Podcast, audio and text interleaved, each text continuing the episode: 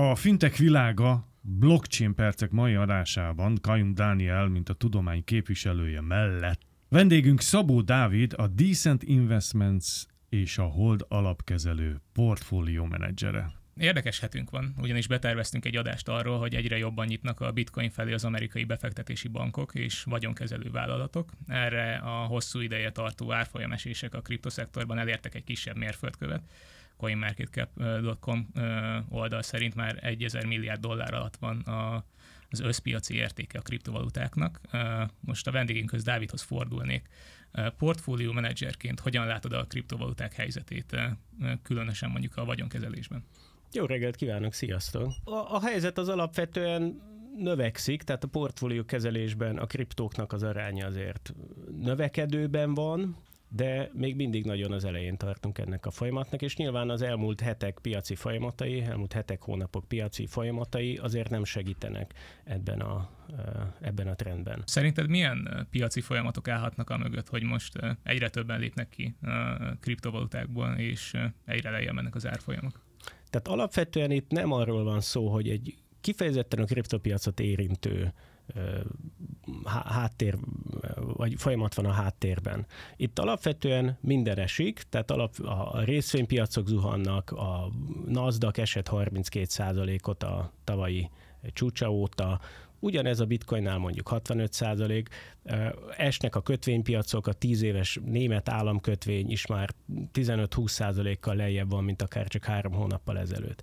És ezek a folyamatok, ezek azért vannak, mert a jegybankok szigorítják a monetáris politikát. Tehát ahogy 14 éven keresztül a 2008-as válság óta megszokhattuk azt, hogy nulla és negatívak a, a kamatok, megszokhattuk azt, hogy a jegybankok pénzt nyomtattak, most a megjelenő infláció miatt ezek a hirtelen irányt váltottak a jegybankok, visszaszívják a, a likviditást a piacról, elkezdtek őrült módon kamatemelésekbe, és ami buborékot ők felfújtak a könnyű az easy money-val az elmúlt másfél évtizedben, ez most sírtelen megfordul, és esik minden. Tehát a, a tavalyi kriptopiaci esés, ami hasonlóként ilyen tavasz tájékán volt májusban, az kifejezetten egy kriptót érintő esés volt. De ami most van, ez egy mindent érintő esés, amiben a kriptó nyilván, nyilván kicsit súlyosabban esik, hiszen ez egy kockázatos eszköz. Most egy érdekes gondolatot fogalmaztál meg, hogy több tényező egyszerre érinti a hagyományos piacokat és a kriptovaluta szektort is. Ennek kapcsán e, egyre többen gondolják úgy, vagy látják úgy. Például az IMF is egy évelei blogpostban azt, azt mondta, hogy egyre nagyobb a korreláció a kriptovaluták és a piac, részvénypiacok között.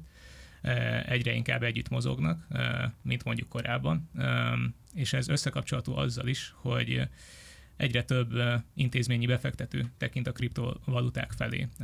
Egyre többen fektetnek be. 2021-ben kilencszer annyi kilencszer akkora volt a tranzakciós forgalom az intézményi befektetők felől a Coinbase felületén, mint 2020-ban. Szerinted ez a kockázati megtérülési profil hogy jön be az intézményi befektetők kriptovaluta befektetési döntéseibe? Az intézményi befektetők itt vannak a kriptopiacon, ennek a, megjelenő korreláció az, az kifejezetten a jelennek, és ahogy ezek bekerülnek a portfóliókba, úgy egy közös kockázatmenedzsmentnek lesznek a részei, és éppen ezért, hogyha nem tudom, a, a, a, az intézmények buknak az egyik portfóliókon egy hatalmasat, akkor kénytelenek vágni a másik portfóliójukból is. A korreláció az így jelenik meg.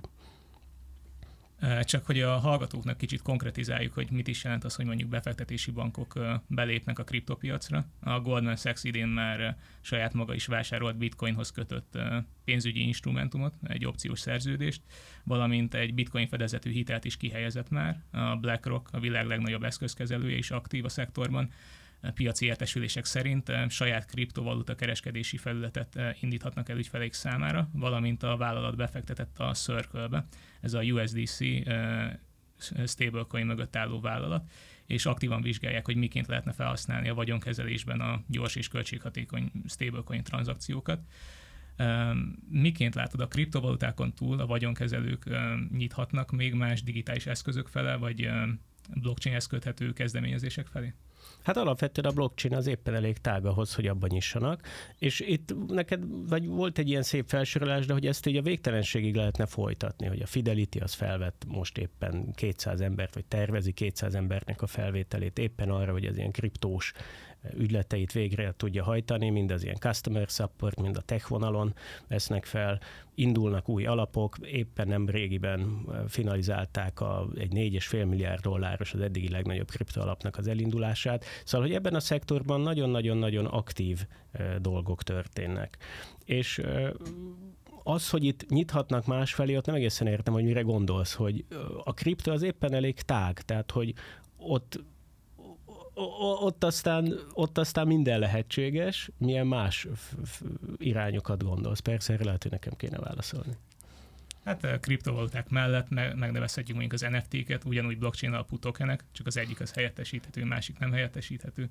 Nevezhetünk DAO-król is, decentralizált autonóm szervezetekről, vagy akár metaverzumról is, de az ugye nem feltétlenül blockchain eh, vonzatú. Ja, értem, hogy így gondolod. Jó, hát ezek mögött mind-mind áll, mind-mind blokklánc áll, és mind kriptó pénz áll. Oké, okay, az NFT az egy ilyen nem felcserélhető token, de hogy mondjuk egy DAO mögött álló kriptó felé természetesen nyithatnak. Tehát, hogy itt éppen egy új világ születik, amiben megjelennek mindenféle új eszközök. És hogy nem csak ez a, a potenciál van a kriptóban. Alapvetően az, hogy valami kriptopénz az, az, az egy technikai jellemző. Tehát az arról szól, hogy hogy egy eszközt, egy értékes eszközt, azt ki és hogyan tart nyilván. Tehát eddig a, nem tudom, az OTP részvénynek a nyilvántartását, azt a központi elszámolóház, a Keller végzi egy ilyen központi adatbázisban. De hogy az OTP részvényt fel lehet tenni akár a blokkláncra, és akkor onnantól kezdve az OTP részvény is egy, egy, egy kriptoeszköz.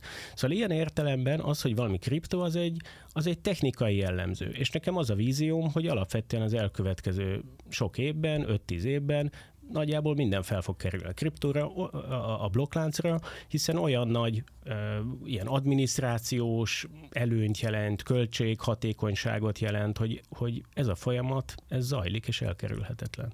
Tehát ilyen irányban nem hogy nyitnak, hanem előbb-utóbb minden kriptó lesz. Ezen a gondolaton tovább menve, sokan azt várják, hogy a befektetési bankok egy új eszközosztályt csináljanak a kriptovalutákból, tehát részvényekkel, kötvényekkel, derivatívákkal egy szinten létrehozzanak egy új eszközosztályt, mondjuk bitcoin vagy kriptovaluták formájában, de ahogy te ezt most mondtad, erre nincs is szükség, mert igazából a kriptok mögötti infrastruktúra az, amin bármi megjelenhet lényegében. Tehát azt gondolom, hogy itt nehéz elkülöníteni azt, mint, tehát nehéz azt mondani, hogy a kriptó az, az egy külön eszközosztály ilyen értelemben, hiszen minden, ami a blokkláncon van, az kriptó.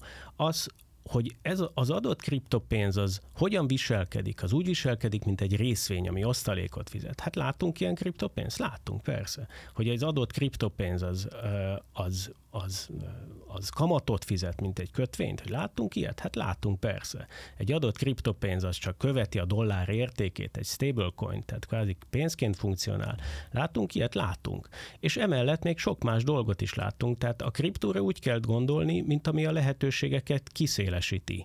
Korábban voltak ezek a osztályok, hogy részvény, kötvény és pénz, meg még nem tudom, árupiaci terméket fel lehet sorolni még néhányat, de ezen túl a kriptó, meg a Turing teljes programozási nyelv jelent, jelentsen ez bármit is, vagy hogy a okos szerződések programozhatók, ebben olyan extra lehetőségek vannak, ami azt jelenti, hogy, hogy sok másfajta eszközt is ki tudunk találni, ami mind, aminek a létezéséhez kell a blokklánc.